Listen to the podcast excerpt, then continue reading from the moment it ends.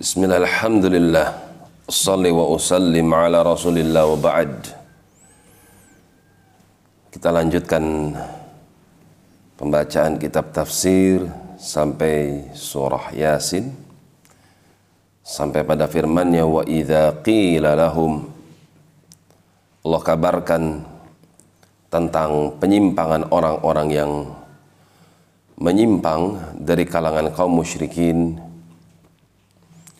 apabila dikatakan kepada mereka ittaqu ma baina aidikum wa ma khalfakum hendaknya kalian takut untuk menghadapi satu hari yang ada di depan kalian wa ma khalfakum dan hendaknya kalian takut dari dosa-dosa yang telah kalian lakukan pada hari-hari yang lalu la'allakum turhamun.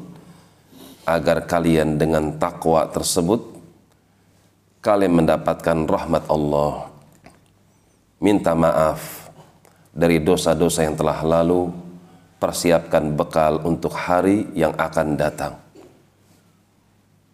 Wa ma ta'tihim. Akan tapi tidaklah kepada mereka. Min ayatin min ayati rabbihim tidaklah datang kepada mereka ayat bukti dari bukti-bukti yang nyata yang datang dari Tuhan mereka. Illa kanu anha mu'ridin kecuali selalu mereka berpaling. Diingatkan baik-baik selalu mereka berpaling. Diberikan ancaman-ancaman justru mereka ngeyel dari ancaman-ancaman tersebut.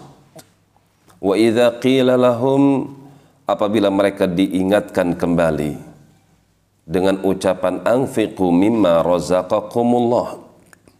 Ayo berinfak.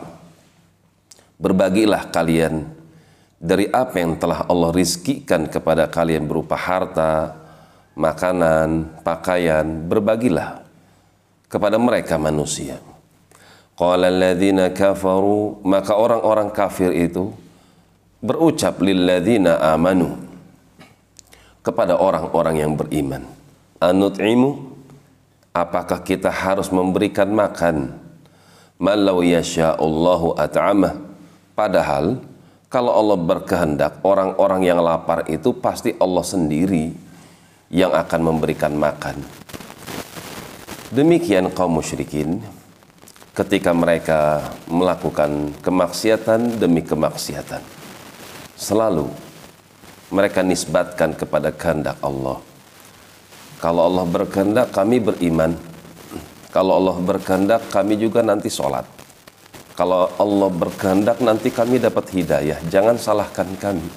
Selalu seperti itu. Kalau bicara tentang urusan agama, tapi kalau bicara tentang urusan dunia, maka usaha mereka luar biasa. Mereka nggak pernah menisbatkan kepada kehendak Allah pasti mereka cari duit. In antum illa fi dhalalim mubin. Demikianlah. Tidaklah kalian kecuali kalian berada di atas kesesatan yang amat nyata. Demikian wallahu taala a'lam bis-shawab.